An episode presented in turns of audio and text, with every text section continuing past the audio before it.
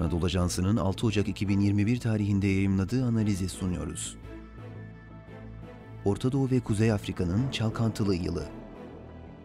Yazan Profesör Doktor Ahmet Uysal. Seslendiren Halil İbrahim Ciğer. Büyük krizlerin ve kaosların yaşandığı Orta Doğu ve Kuzey Afrika bölgesinde 2020 yılı büyük çalkantılara tanık oldu.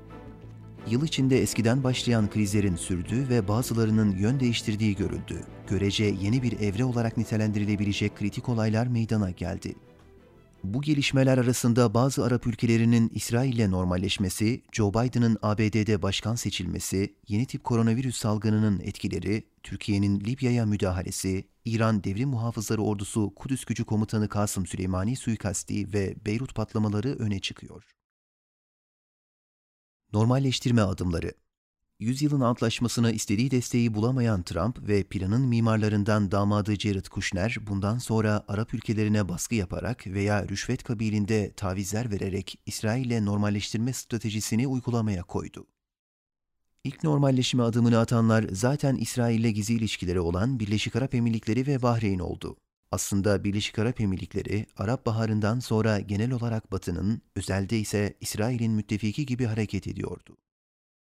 Suudi Arabistan'ın yine de diğer ülkelerin normalleşmesinde etkisinin büyük olduğu açık. Örneğin Sudan ve Fas'a normalleşme antlaşması için baskı yapıldığı sır değil.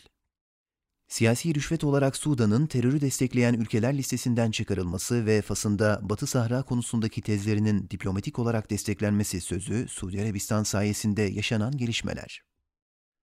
Kriz bölgeleri ve COVID-19'un etkileri 2020'de tüm dünyayı olduğu gibi Orta Doğu'yu da etkileyen şüphesiz COVID-19 salgını oldu. Geçen yıl bölgedeki kritik ve en çok tartışılan gelişme Türkiye'nin Libya müdahalesi ve Doğu Akdeniz'deki gerginlik oldu. 2013 Mısır darbesinden sonra aynı projeyi Libya'da hayata geçirmek isteyen darbeci kamp, Halife Hafter'e destek vermişse de Libya halkının direnci dolayısıyla sonuç alamamışlardı.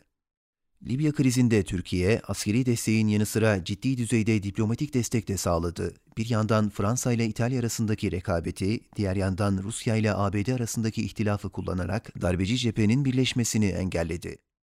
Batı ve Doğu olarak ikiye bölünen Libya, Birleşmiş Milletler gözetiminde siyasi çözüm sürecine girdi. Çatışma ihtimali tamamen bitmese de Türkiye ile Mısır arasında bir diyalog kurulmaya başlanması da çatışma ihtimalini azaltmakta.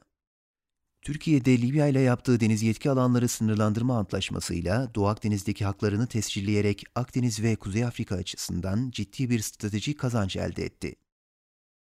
Süleymani suikasti 2020 yılındaki kritik olaylardan bir diğeri İran Kudüs Gücü Komutanı Kasım Süleymani suikasti oldu. Süleymani, Irak'ı ziyareti sırasında ABD silahlı insansız hava araçlarıyla Bağdat Havaalanı'nda öldürüldü. Aynı saldırıda onunla yakın işbirliği içindeki Irak Haçlı Şabi komutanı Ebu Mehdi el-Mühendis de öldürüldü. Süleymani, İran'ın Orta Doğu politikalarının mimarı olan ve dini lider Ayetullah Ali Hamene'ye doğrudan bağlıydı. Süleymani, İran'ın Suriye'ye müdahalesini organize eden ve DAEŞ geldikten sonra da Haçlı Şabi gruplarını kurarak İran'ın etkisini artıran kişiydi. Ayrıca Yemen'deki Husi darbesi ve Lübnan'daki Hizbullah mücadelesi de onun koordinasyonu altındaydı.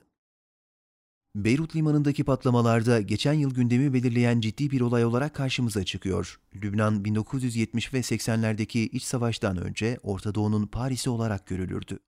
Savaşın yıkımından sonra da İsrail ve Suriye işgalleri yaşandı. 2005'te Sunni Başbakan Refik Hariri suikastinden sonra ülkede Hizbullah ve dolayısıyla İran çok etkili hale geldiler.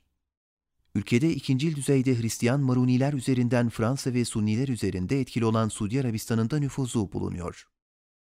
Orta Doğu ve Türkiye açısından önemli olan bir diğer konuysa Körfez'de yaşanan yumuşamadır. 2017 yılında BAE ve Suudi Arabistan'ın başını çektiği kampanya Katar'ı hava, deniz ve karadan kuşatmayı ve teslim almayı hedefliyordu. Trump da bu kampanyaya destek vermiş olsa da Katar'ın beklenenden daha dirençli çıkması, Türkiye'nin ve İran'ın desteği, Avrupa ve Rusya gibi önemli ülkelerinde karşı çıkması dolayısıyla bu girişim başarısızlığa uğramış, Körfez İşbirliği Teşkilatı'nda bölünmeye zemin hazırlayarak amaçlananın tersi bir etkiye yol açmıştı. Trump'ın ABD başkanlık seçimlerini kaybetmesiyle Körfez bölgesinde normalleşme ihtimali doğdu ve dün yapılan Katar emirinin de davet edildiği KİK zirvesi 3,5 yıl süren abluka sürecinin resmen sona erdiğini gösterdi. bu gelişmenin Türkiye açısından da olumlu sonuçları olacağı öngörülebilir. Profesör Doktor Ahmet Uysal, Orta Doğu Stratejik Araştırmalar Merkezi'nin başkanıdır.